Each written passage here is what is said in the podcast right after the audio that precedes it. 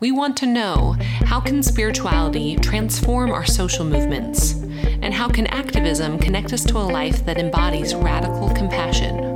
We'll ask these questions and more on The Rising Spirituality for Revolution.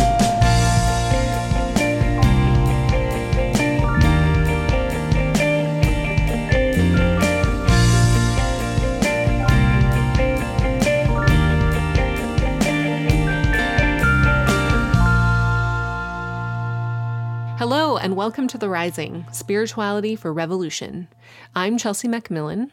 And I'm Rebecca Burnt. We're spiritual directors exploring the intersection of spirituality and activism.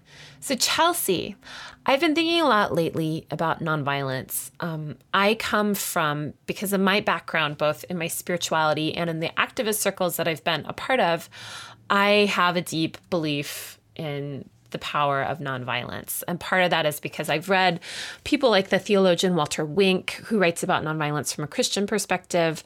And I've also been exposed to what is called sometimes strategic or tactical nonviolence, which is all about the actual, real practical case for nonviolence. I don't think that nonviolence doesn't mean that there's no confrontation or conflict or anything like that. And I think it requires a tremendous amount of strength and fortitude and groundedness and support in order to engage in it. But one of the things that I've been kind of wondering about in the wake of Charlottesville is seeing how we're finally realizing that there are these really um, kind of terrifying forces at work in the world right now um, that white supremacy and neo Nazism are actually gaining some traction. And we saw that at Charlottesville. And there are people who are very willing to engage in violence. And I was seeing a lot of my friends on social media, people who are uh, clergy and activists, and people who are generally believe in nonviolence and would say that they're committed to it, sort of questioning their commitment to it or questioning the utility of it and saying, like, well, you know, after Charlottesville, I'm not sure that we shouldn't make space for people who are willing to engage in violence. And, and if it hadn't been for um, Antifa and Black Bloc willing to actually fight against these people uh, and keep us safe, keep the people who were nonviolent safe, then there could have been even worse casualties. Um, I'm not sure that I agree with that, but it's given me food for thought. And so um, I've just been wanting to sort of like talk to somebody who's deeper. Um, has a deeper understanding and grounding in nonviolent strategy and principles and uh, praxis than I do. Yeah, so that's kind of what I've been wondering lately. Yeah, I, I resonate with a lot of what you've been saying. I was really surprised after Charlottesville when I saw so many um, of my progressive friends on social media saying things like, you know, fuck Nazis, I would punch a Nazi, you know, die Nazi scum, like things that yeah. I was like, wow, that's really not nonviolence. And, um, but is there a place for that? You know, is that right? Like, I don't know if I could you know, welcome a Nazi into my home, you know, or into my sort of circle of acceptance. But isn't that kind of what nonviolence is about? You know, I think it's like um, this really complex concept and it, maybe not just even concept but like embodiment. Like how do we how do we really embody this philosophy of nonviolence? Uh, and also something that's come up is like is nonviolence a privilege? Like if we're like i'm a white person like i'm not under threat of violence every single day of my life. It's easy for me to say oh la la la i'm nonviolent i'm just going to sit here and meditate and and not doing do anything um, yeah I, I, i've just been finding out more and more that being nonviolent isn't really a clear cut way of being that it's it's sort of a daily practice of um, of holding a lot of complexity and mm-hmm. um, yeah, so we've been really swirling around some of these same questions and um, and thought also like what is nonviolence? Like that's something that's sort of tossed around a lot, and I don't know that um, people really know what that that means even. Yeah. You know. I think a lot of people think it just means like it's the power of love. Yeah. it's like sprinkling fairy dust over everything right. and making it magically better. Right, and that I'll just I'll just uh, march in the women's march and and we'll like change Trump's mind about everything. like, you know, yeah. you know, but there are, you know, uh, we'll talk today about some effective um, examples of nonviolence. Yeah, there are like really actually amazing stories of nonviolence working. Um, not because it's magical fairy dust, but because it's like very there's a there's a lot of like research and data to show show that there are some of these nonviolent tactics that really can truly affect change. Yeah, yeah. Um, one thing I wanted to uh, say was um, some people will argue that because uh, there's like this kind of whole debate between nonviolence as a philosophy and nonviolence as a as strictly strategical, like you talked about. Mm-hmm. I don't know if strategical is a word. Forgive me if it isn't. Um, uh, what about strategery? Strategery, yeah, yeah. That from that great example of nonviolence. Um, so, but so some people will argue that Gandhi was an example. You know, he was um, he used nonviolence because it was much more effective. You know, because his followers, the Indians, did not have any resources really. So of course they weren't going to crush the British Empire. Um, so they had to tap into something that um, that would be effective. You know, something that that lots of guns and tanks don't really provide you access to, which is what Gandhi called truth force or love force, which is which we'll hear more about today. So anyway, so that's all to say today that we um, are bringing on uh, someone who has a lot of knowledge about uh, nonviolence and and writes about it uh, pretty much almost every day. I just happened to be at a birthday party a couple of weeks ago, and was talking about nonviolence with this guy and talking about a lot of these things that we've been talking about. And it just so happens that he is one of the co-founding editors of WagingNonviolence.org and writes about this kind of stuff. So um, we're really excited to welcome Eric Stoner to our show today. Cool. Very serendipitous. I'm excited. Yeah. Today's guest is Eric Stoner. Eric is a co founding editor at WagingNonviolence.org and an adjunct professor at Rutgers University. His articles have appeared in The Guardian, Mother Jones, Salon, The Nation, Sojourners, and In These Times. Welcome, Eric. Thanks so much for being with us today. Yeah, thanks. Thanks for having me. We'd really love to start off just hearing about how you came to activism uh, through nonviolence and, and sort of what your story is around this topic today. Sure. Yeah, I uh, I think I actually have a pretty unusual path to to nonviolence. I uh, am originally from small town Illinois, which is is pretty conservative, and uh, my I grew up in a kind of a conservative family and community and church and uh, wasn't ever really exposed to another way of looking at the world.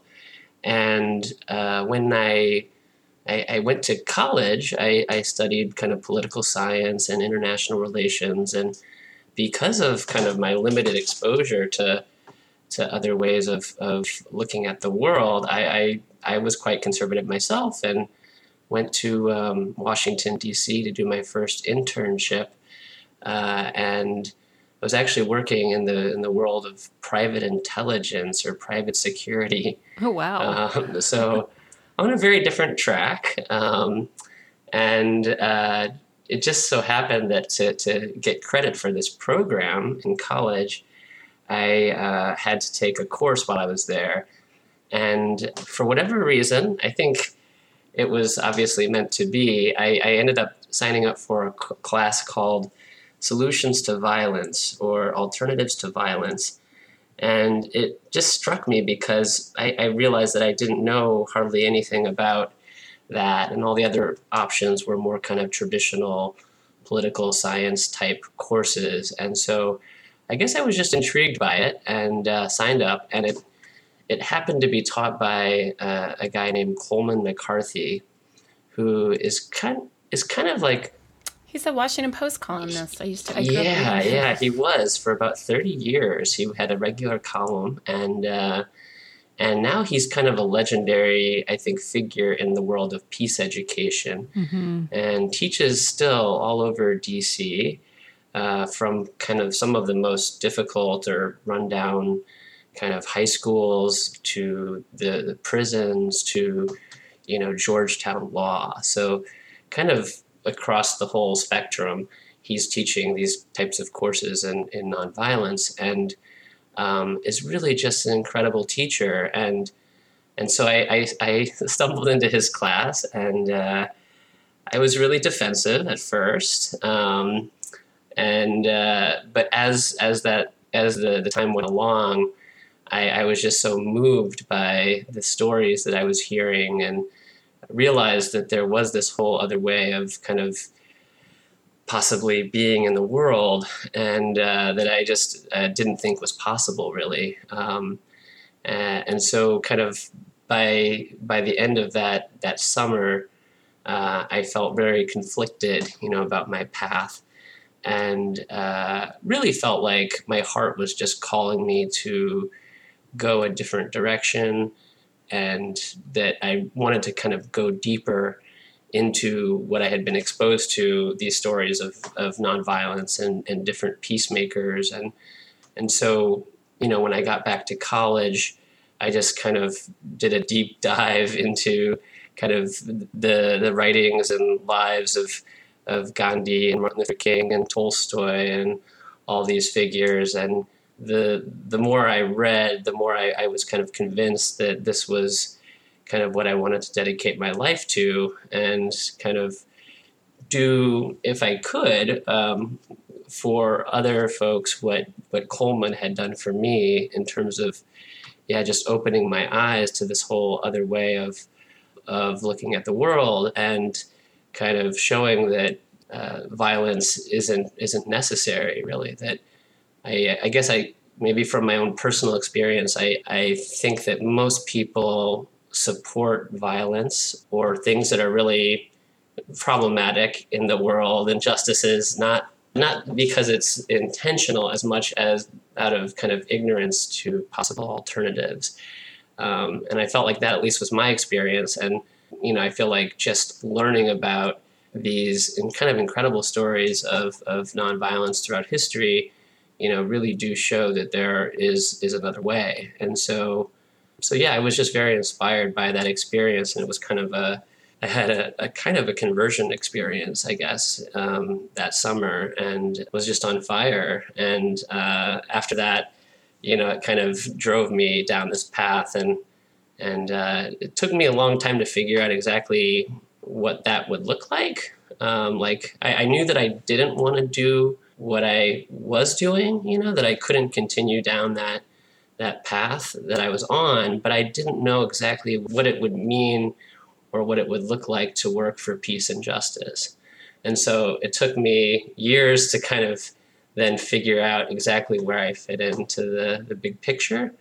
But uh, yeah, it was that experience that kind of set me down this path. That sounds so powerful, and and I'm curious to know too, like how it kind of um, you know is related to your own spiritual path. You know, is it does that play in at all? Definitely, yeah. I like I said, I grew up in a kind of a traditional Catholic household and church, and um, you know, I realized up until that point, it didn't. I didn't really live it in any really meaningful way. You know, um, it was more maybe cultural. You know, in terms of going to church on Sunday and that kind of thing, but not thinking about my faith much beyond that. And uh, when I took that course, uh, the teacher wasn't explicitly speaking from a place of faith, but a lot of the readings and people that we were studying obviously were were coming at it from uh, different faith traditions, and so it did speak to me very much on that level, and I started to understand, or my understanding of what it meant to be Christian or Catholic started to shift, and I started to see it more as about you know being on the side of those who are on the margins and struggling and uh, trying to really live out those very basic ethical teachings in the Bible. And when I looked at what I was doing with my life, you know, I was essentially protecting the interests of the most wealthy and powerful corporations and people in the world. And so mm. I felt like, wow, I'm I'm really on the wrong side of things. You know, if I look at uh, just what I'm kind of doing with my life, and and I need to I need to make a decision. Essentially, like, you know, does my faith actually mean something to me, or is it just something that uh, kind of makes me feel good? And if it is something that is really meaningful, and this is my new understanding of what it is, then I, I really do have to change because what I am doing is just not consistent with the way that I'm now understanding what it means to kind of follow Jesus or, or follow that path. Um, so there was kind of like this point where I just felt like it was a crossroads and I had to choose. And I guess I was just so inspired in that moment that I felt like, despite not knowing what was down that new path, that I just had to to take a leap, you know, and and see where it would take me. So yeah, it was very much tied into my faith and and the first few years that I was kind of uh, exploring nonviolence and speaking about nonviolence and getting involved in, in the movement, I was very much coming at it from this lens of kind of Christian nonviolence, and uh, so it was kind of like my my primary lens for how I was understanding um, what I was doing and, and what nonviolence is and means. Well, I was going to um, maybe sort of ask, like, what does nonviolence mean? Because I That's think that I was going to ask. Yeah, I think that there's sort of this like, oh yeah, that just means peace, right? Like just means like pacifism or whatever. But yeah, or it means like if we just put out enough warm fuzzies in the world and right. like really love people, then it will magically transform everything. Mm-hmm. Yeah, uh, I mean, nonviolence is a tough word. I think there isn't kind of one agreed upon definition, which I think is is problematic. Um, and I think people that are critical of it often misunderstand it or you know portray it as kind of being synonymous with with not doing anything in the face of injustice or passivity or that kind of thing and and uh, whereas my understanding of it is that it, it, in its very nature, implies that you have to take action against injustice and violence. That that's kind mm-hmm. of at mm. its core. So it's not, it's not just not being violent, but it's actively kind of resisting, opposing violence, and doing what you can to, to kind of right wrongs, but not being uh, willing to stoop to that level of using violence in, in return, right, or or threatening violence. So yeah, it's a tough word to really to make sense of, and and people in this world have often tried to figure out alternatives because even even that understanding of it is more defining nonviolence by what it isn't, right, than what it is, and so you know that's why you you have like Gandhi you know made an effort to kind of come up with a new term um, which he called satyagraha which is a, a Sanskrit word. And he used that to describe nonviolence for the rest of his life. And uh, at one point he kind of defined it as like the force that is that comes from truth and love mm. um, so it's like a force, you know, an active kind of force that, but it's of kind of pitting your whole body and soul and love, you know, against an injustice, right? So I kind of, I think it's important to always make the point that it's it's something that's very active, right? That it's not just not uh, using violence. Mm-hmm. And let me ask you, because I think one of the things I, I've been exposed to a lot of like teaching or literature or whatever about nonviolence, both um, from like the sort of moral principled perspective that you're talking about, but also from like a strategic and tactical perspective of why it actually helps achieve results when it's used as part of a larger strategy for social change. And, you know, listening to some of the debates um, in the wake of Charlottesville, especially, and seeing people confronted with really sort of these terrifying um, images of a reawakened neo-Nazi um, white supremacist uh, force that that is very willing to be violent in a lot of ways. I've heard a lot of people who normally would say that they're nonviolent or that they believe in nonviolence start to question whether nonviolence is enough and whether whether that's something that is just for people who are privileged who aren't living under the threat um, of racism and and things like that every day. And I'm wondering what you would say to those people. Yeah, I mean, I, I think it is. That's a really important question, and definitely one that's like very, uh, you know, kind of present in in the activist world right now, and in the media, even among my own kind of uh, friends, you know, here in New York and in general. There's a lot of uh, support uh, for Antifa and, and the Black Bloc and those types of groups that are kind of willing to use violence, right, against um, this kind of rise of, of white supremacy and and neo-Nazi groups, like you said. Um, and yeah, I just I we we've published a series of stories on on waging nonviolence that have kind of tried to to pick apart uh, a lot of the reasoning and arguments that are often used uh, to kind of defend um, that approach by a guy named Kazu Haga, which I would who I'd really recommend reading. Um, he's done a series over the last few uh, months. Um, but yeah, I think it's important just to to to realize that I think it's you know again often when you see these arguments, um, it's portrayed as it's either violent confrontation or doing nothing, or that it's essentially that your ideas alone will win. And there's not ever an alternative that's presented where you are actively resisting but doing so with with nonviolent means. And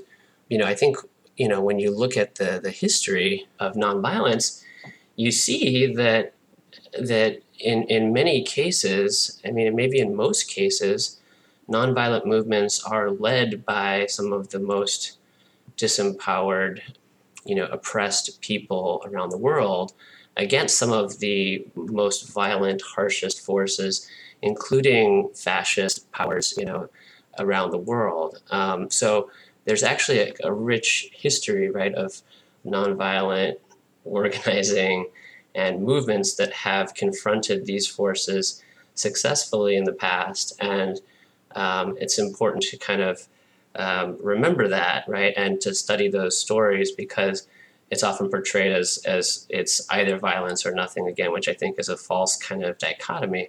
So, for example, I I did my master's thesis in part on how nonviolence um, was used during World War II against kind of the original uh, Nazis and and kind of the fascist forces in Europe at the time. And uh, this is just a history that is is basically excluded, you know, from our history books and from our kind of common understanding of that war, because you know World War II has been used in such a propagandistic way to kind of uh, defend or promote war ever since, and it has to be portrayed in this completely black and white way where uh, there wasn't ever an alternative. But in, in reality, there there were a number of really powerful stories and examples, you know, from that time of nonviolent movements that rose up around Europe that were largely successful. Uh, for example, in, in Denmark, um, there was kind of a spontaneous movement to defend and protect their Jewish population after orders came down to, to round them up and, and deport them to concentration camps. And essentially almost their entire um, Jewish population survived the war because ordinary people stood up and took them into their homes and created a network to hide them and to help them escape the country. Um, uh, this happened in other places as well, like Finland, and Bulgaria. There was a, a really interesting, uh, kind of powerful movement that also protected, you know, much of the Jewish population. And one of my favorite stories was actually from this small uh, French village of Le Chambon that uh, it was uh, more a case of, of kind of Christian nonviolence, where a pastor um, came to town who uh, was very committed to nonviolence and kind of built a culture in the town of nonviolent resistance. And essentially, during the war, they kind of decided to become a safe haven and took in several thousand Jews um, and protected them throughout the course of the war. And this was um, done kind of right in the in the face of the Nazis who had set up camp in the middle of town and it's just like this incredible story of, of resistance uh, over the course of a number of years that was very intentional and coming from a place of faith. So, you know, to think back under a, a situation that was, I think, far more extreme than what we're dealing with right now, even though it's, you know, there are hints of that, obviously, with what's happening, you know, right now you see that nonviolent nonviolent action was actually surprisingly successful. Um, but it's it's unfortunate that that those stories are just widely kind of of not known. And so I think we have to do more to kind of study that history to show that that it really is a very powerful force that can work even against the most extreme kind of opponents. Hmm. Yeah, it's amazing to me how so many of these stories are just not in our in our common school curriculum. And uh, I mean, it's more than unfortunate, you know, it's just like terrible that we don't have more of these stories because we've just created this culture of violence and and like you said earlier when you were sort of telling your story it's like so many of us think that that violence is necessary you know and and so it's unfortunate to me that people like Antifa and and the Black Bloc are sort of like playing into the hands of the oppressors. You know what I mean? Like by by choosing violent means. And I don't think and this is not against Antifa at all. I mean, I think that there's a lot of effective work. You know, I I can't speak enough to to that whole thing, so I'm not going to like say yay or nay, but um Uh, another thing I'm thinking about too is that nonviolence is so hard. It's so difficult. You know, like for Martin Luther King to stand up on stage and let someone attack him. You know what I mean? Like it's fucking hard. so no wonder people aren't choosing it because it's like we don't know how to do that. You know, we don't know how to love the oppressor, which is really part of radical nonviolence is like how, you know, something we've talked about in um, some of the sacred activism classes I've taught is how how big can we draw our circle of love? Like, can our circle of love include Nazis and you know Donald Trump and Mitch McConnell? you know, and like how transformative could it be if if we were sort of to turn that that that love force mm-hmm. uh, toward them rather than sort of use their own tools of violent oppression? You know? Yeah i think it's extremely difficult and and uh, you know that that's why it's it's not often even tried or, or experimented with but i ultimately think that this is really the only way to to to change uh, or to to kind of affect real change. And uh, you know one of the stories that i've been inspired by in this kind of moment is is the story, um, the stories that are coming from this group called Life After Hate.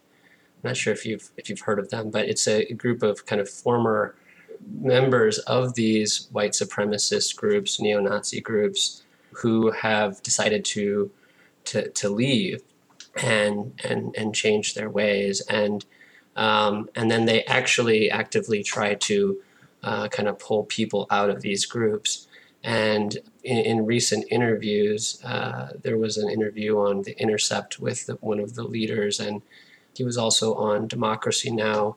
Uh, recently.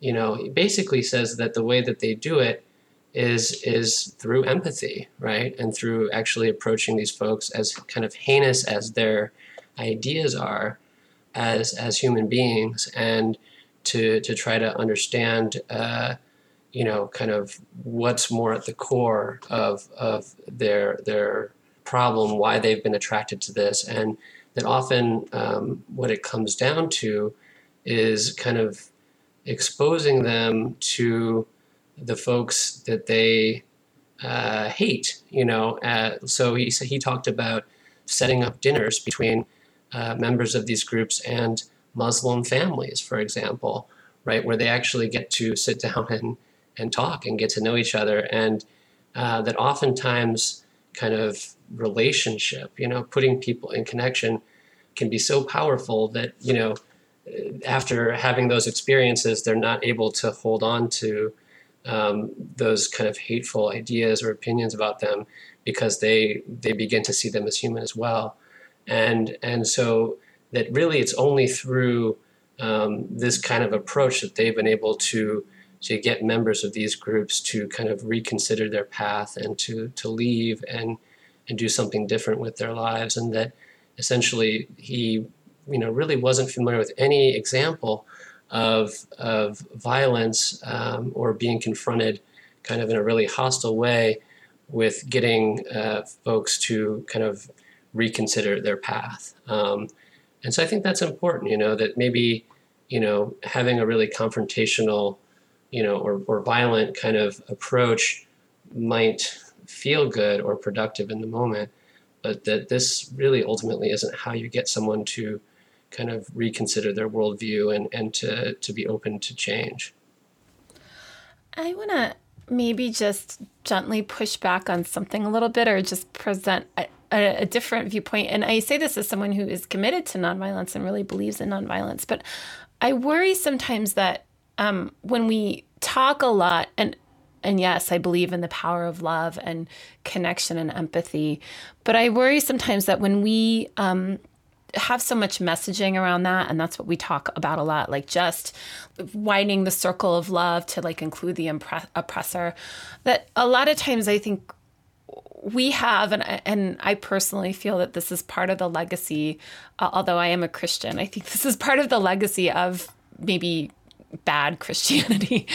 Um, but Christianity, uh, as we've experienced it a lot, is that there's this, um, there's a little bit of spiritual bypassing that occurs because I think that the truth is in love, there's always room for truth, which includes anger and conflict.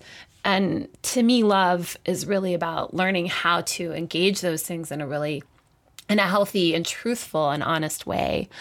Um, and I see sometimes that there's this kind of um, when when people who believe in nonviolence get together, sometimes there can be a, a diminishment or dismissal or um, invalidating people's very legitimate anger and pain and that a lot of times there's reasons people don't feel like they're just like not in a place where they can go and say i'm going to bravely and non-violently lay my body on the line to fight for this. Like i can't do that right now. And um, i'm just wondering how do we create space for that within nonviolence? Like how do we create space for people to be able to like feel their feelings and you know not to necessarily um, get stuck in them but but to to honor and respect them and to say that yeah it's not we I might believe in this ideal of loving my oppressor but maybe I just can't do it right now. Like I'm just not in that place where I can do it.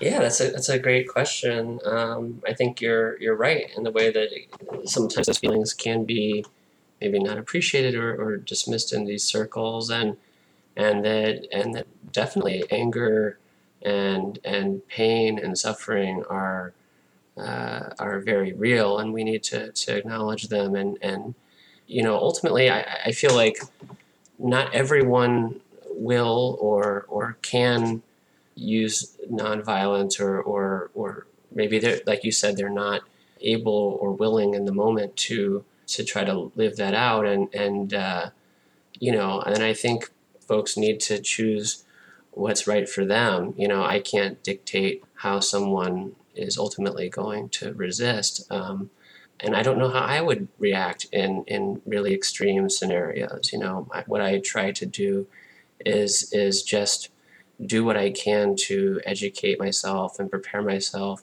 so that I will hopefully, if I were in a situation of kind of extreme violence where I was really in danger, um, where I would have that kind of knowledge internalized and and and hopefully hopefully live that out. But you know, no one knows in the moment. And, um, you know, I think all I can do is try to talk about why I think it's, it's, you know, also going to be the, the most effective path, right, or, or tool to achieving their ultimate ends, you know, mm-hmm. that, you know, what worked for me was a combination of the, that faith-based kind of approach and the more kind of strategic or pragmatic, pragmatic kind of understanding of nonviolence so that it's not seen as something that is just sacrificial or suicidal, you know, where you are throwing yourself into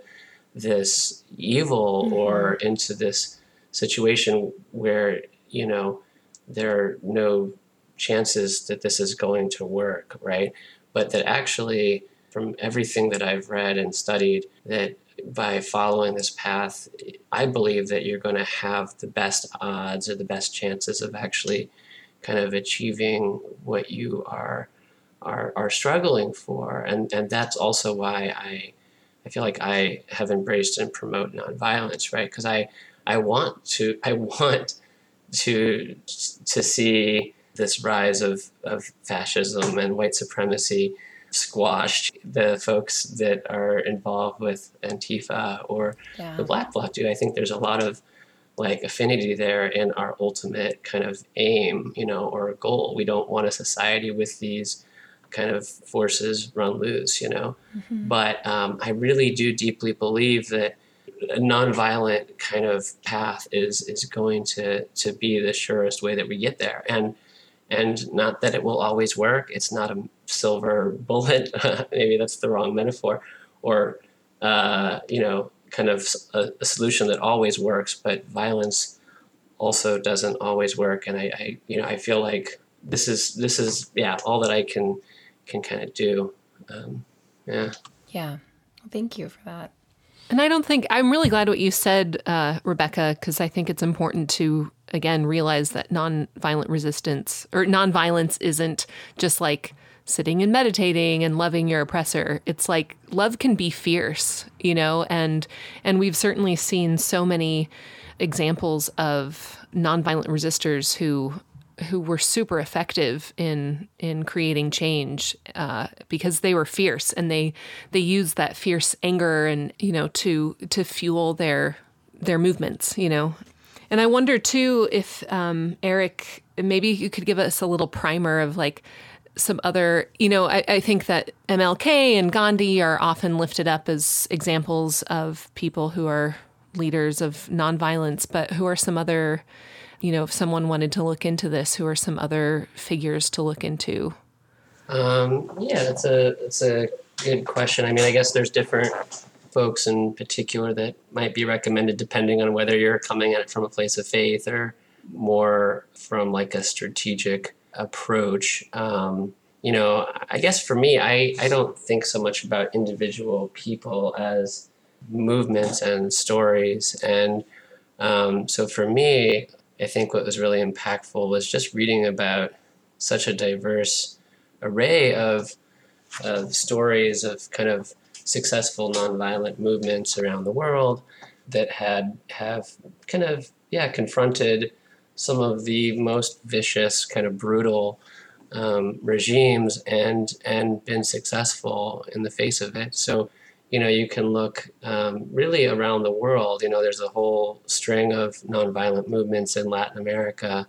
You know, that overthrew dictatorships and military regimes that you know were supported often by the U.S. government uh, during the time, like in in in Chile with Pinochet or the military regime in Argentina, and uh, you know you had this incredible story of you know the mothers of the Plaza del Mayo, who were mothers whose sons or husbands had been disappeared uh, by the military regime, who kind of came out demanding to know where they uh, where they were, and um, even though there was this assumption that they they really had been killed, these these women came out for years, kind of protesting in front of the, the presidential palace and kind of eventually led to a, a growing movement that overthrew the the regime in, in Argentina.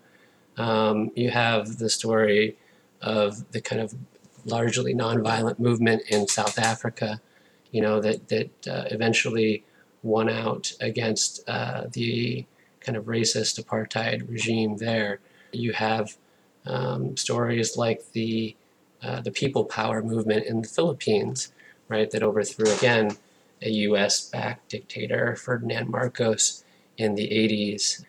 And then a story that gets a lot of attention more recently has is the the movement in, in Serbia um, called Otpor, which was kind of a student led movement that over the course of a couple of years built kind of a, a, a mass movement that uh, was very creative and used a lot of kind of ingenious tactics and humor uh, to to overthrow Slobodan Milosevic, who you know was kind of a, a, a, brutal kind of you know ruler who had launched a number of wars and been involved with ethnic cleansing and and uh, they were successfully able to, to kind of oust him through a nonviolent movement.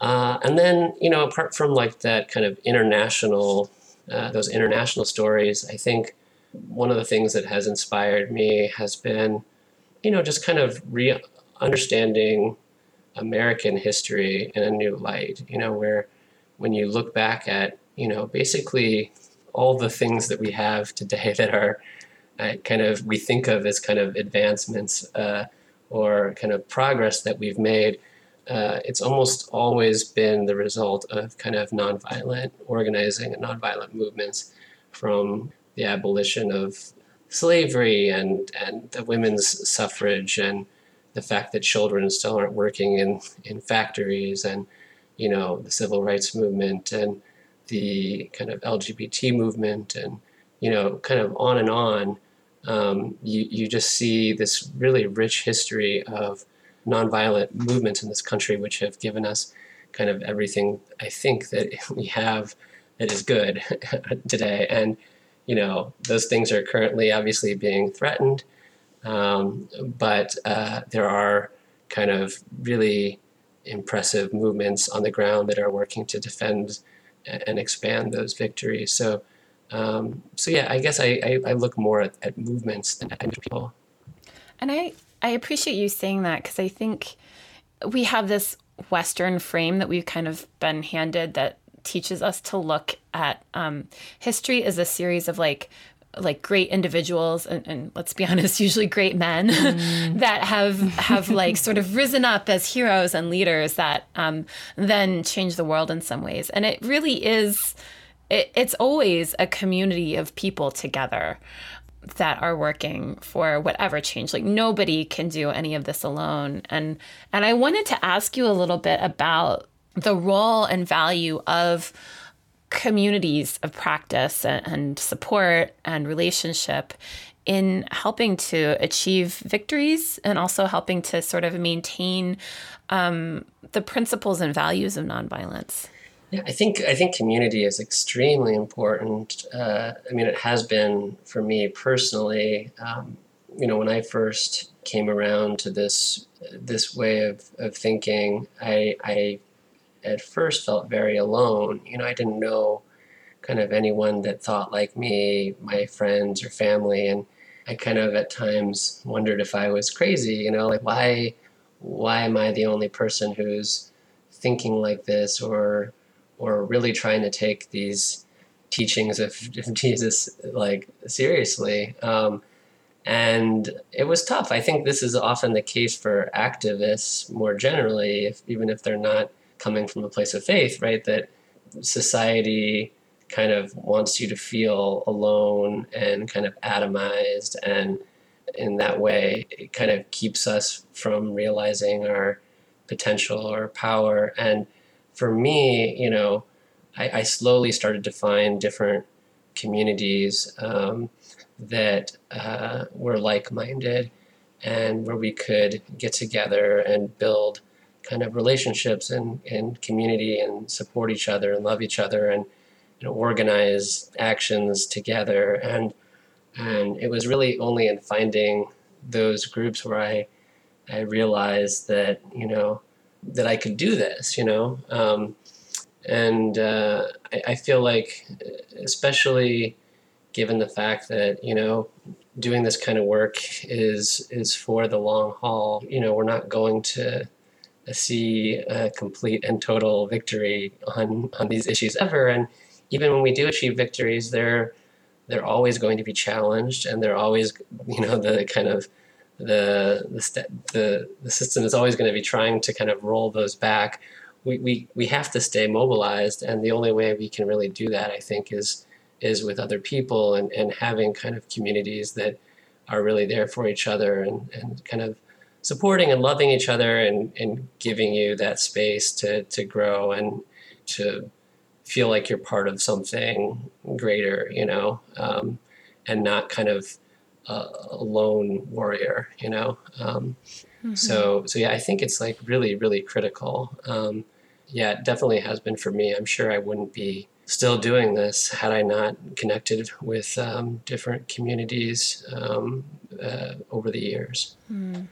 When I first got to New York, I was living in this community of, of Jesuit priests in the Upper West Side. And one of the folks who I was living with was Daniel Berrigan, who oh, wow. kind of a, mm-hmm. a, a, well-known, you know, figure in the anti-war movement. Um, and I had been I had read about him and you know was actually reading a biography of of him and his brother at the time and you know it was like getting to to have dinner with him one of those first couple uh, weeks you know we we made plans to kind of go out uh, for a walk and uh, go to Central Park. And and uh, on that first walk I I kind of asked him how he had has stuck with this you know. He he was I think 85 at the time, you know, and had been doing this for 50 years, and and he was just like community. You know, you you absolutely have to have community. You cannot do it without that, and otherwise the the forces are too big, you know, and they will crush you, and you just won't be able to kind of maintain your oppositional posture, you know, resistance. So I think you know, at the time I didn't really understand what he meant when he said that because I hadn't had community yet at that. And only in living with them uh, for a year and then finding other communities in kind of the Catholic worker. And there was another um, community called Kairos here in New York, which was a faith based kind of community that um, Dan had started back in the 70s and had been going strong for 40 years and is still around um, that kind of got together every month and planned actions and kind of were there for each other. Um, it was only in, in, in, kind of connecting with those types of groups that I I felt kind of at peace and felt like I, I, I could do this for the long haul. Wow. Yeah, thanks for sharing that. I was going to ask if maybe you had any resources for people who would like to learn more about nonviolence, both the principles and the practice and the sort of like um, tactics and all of that stuff. If you have any right resources you'd like to recommend. Yeah, um, there has really been like, uh, you know, I think uh, an explosion of resources in the last few years around the topic, which is is wonderful um, both in terms of the stuff online to to books to kind of academic you know research that is kind of digging into the topic. Um, so yeah, I mean, in terms of, of online, I, I really would, even though uh, I am biased, I would recommend checking out Waging Nonviolence. It's a great website. Lots yeah. of good articles. Yeah. Um, in terms of books, um, there have been a lot of great books. I, I would recommend um, Mark and, and, Paul Engler's book, This is an Uprising. I think that is one of the best introductions to the topic um, for folks that maybe are, are just coming around to this. There's also a guide that came out a few years ago called Beautiful Trouble, um, which is kind of a handbook of different um, kind of principles. Uh, strategies, tactics, and actions and, and kind of groups um, that, you know, where each chapter is just a couple pages long and you get like kind of very concise um, explanations for these things. So it's a great kind of also introductory resource. And yeah, there's there's just so much out there. It's hard to say. I, I also really it's a bit wonky, um, uh, but I, I, really enjoyed um, Erica Chenoweth and and Maria Stephan's book Why Civil Resistance Works, mm-hmm. which has a very kind of data kind of orientation and kind of looks at the history of of nonviolent and violent movements over the last hundred years and and kind of crunches the numbers about um, you know their effectiveness and puts forward I think a pretty compelling argument for why um, nonviolent movements have been more successful um, over history than um, uh, than violent movements, kind of drawing from their their kind of massive database of, of, of movements. So, yeah, those are some of the resources that I would recommend. Ah, well, that's a great place for people to start. Thank you. Yeah, thanks. Yeah. Well, we've been recording for about 50 minutes now. Should we maybe wrap it up? Because um, I think that sort of moves us right into uh, what's inspiring you right now, Eric.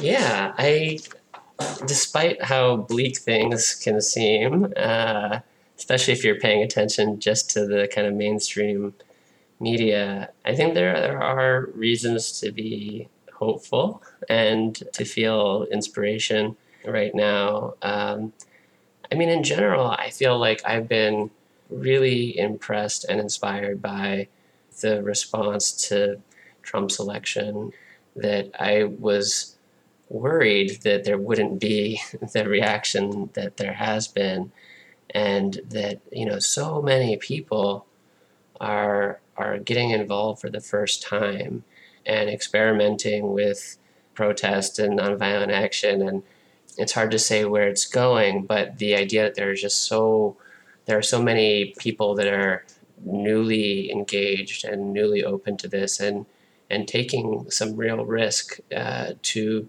try to stop some of these terrible policies and proposals that the administration is putting forward.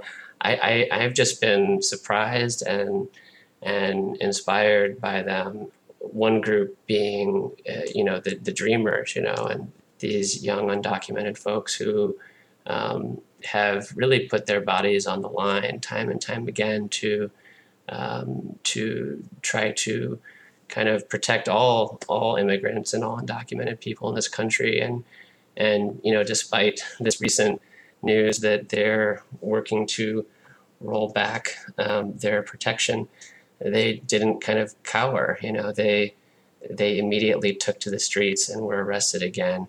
And are building, I think, a really powerful movement to uh, kind of push back. And and uh, yeah, I find I find real inspiration in that, and also you know in in for example the struggle around healthcare, you know that um, to think about the fact that that Trump had said kind of on day one that he would repeal, you know, the Obamacare, and here we are, you know, it's it's still on the books, and people have actually taken the initiative now to really not only defend Obamacare but to push for something better, and that there's kind of more momentum around the idea of universal health care than there's ever been is mm. is incredible, you know, and and inspiring. So um, I feel like in a lot of ways, you know, people are stepping up to to the moment right now in a way that is is is really encouraging and um, excited to see where it's it's going. Hmm. Thank you. Yeah, I resonate with a lot of that. So, and Rebecca, what about you? What's nourishing you right now? Well, um, you know, what's it's interesting. I've been really uh, reminded recently of the value of sort of rituals as uh, really embodied um, symbolic practices that they have value. It's easy, I think, to think that um, everything happens like in the head or in the mind. Like you know if i read this book like i can like get the answers. Or if i um if i just do enough meditative practices or something i'll find peace which, those are all great things. But um i've been recently making daily sort of offerings to the earth basically um just to try to strengthen that connection with the natural environment. And I've also been going, I'm making it a point to go to church and have Eucharist once a week, which is something I hadn't really done in a long time. And it's been really grounding and stabilizing for me. So that's what's nourishing me. What about you, Chelsea? Um, well, in preparing for this episode, I actually uh, came across um, uh, some of the daily meditations from Richard Rohr. He sends something out every day, um, and he usually sort of focuses on something for an entire week. And so the week of um, September 17th through September 22nd, he wrote all about nonviolence, and um, and I just was really inspired by a lot of what he said. Um, one thing is um, our future is either nonviolent or there is no future at all. The root of violence is the illusion of separation from God, from being itself, from being one with everyone and everything. Um, for his Tuesday meditation, he said, If we do not recognize the roots of violence at the first and hidden structural level, which is the world, we will waste time focusing exclusively on the second and individual level, the flesh, and we will seldom see our real devils who are always disguised as angels of light, um, which he calls the devil. Um, it, you know, it's based in it's a Christian framework, um, and so he mentions Jesus a lot as a as a example of nonviolence, but there were some really powerful sentences in there other than the ones I just read. So, um, which you can find at cac.org. Cool. And we'll have links to uh, that and the resources that Eric mentioned uh, in our show notes on our website at listentotherising.com. Thank you so much, Eric, for being with us today Yeah. and illuminating nonviolence for us. Yeah, thank you. It's been a really great conversation. Likewise, I really appreciate it. Thank you so much. Yeah. All right. Thanks, Eric. Yeah. If you want to hear more episodes on spirituality and activism, check out listentotherising.com. And even better, subscribe to us on iTunes. You can also follow us on Facebook and Instagram. See you next time on The Rising.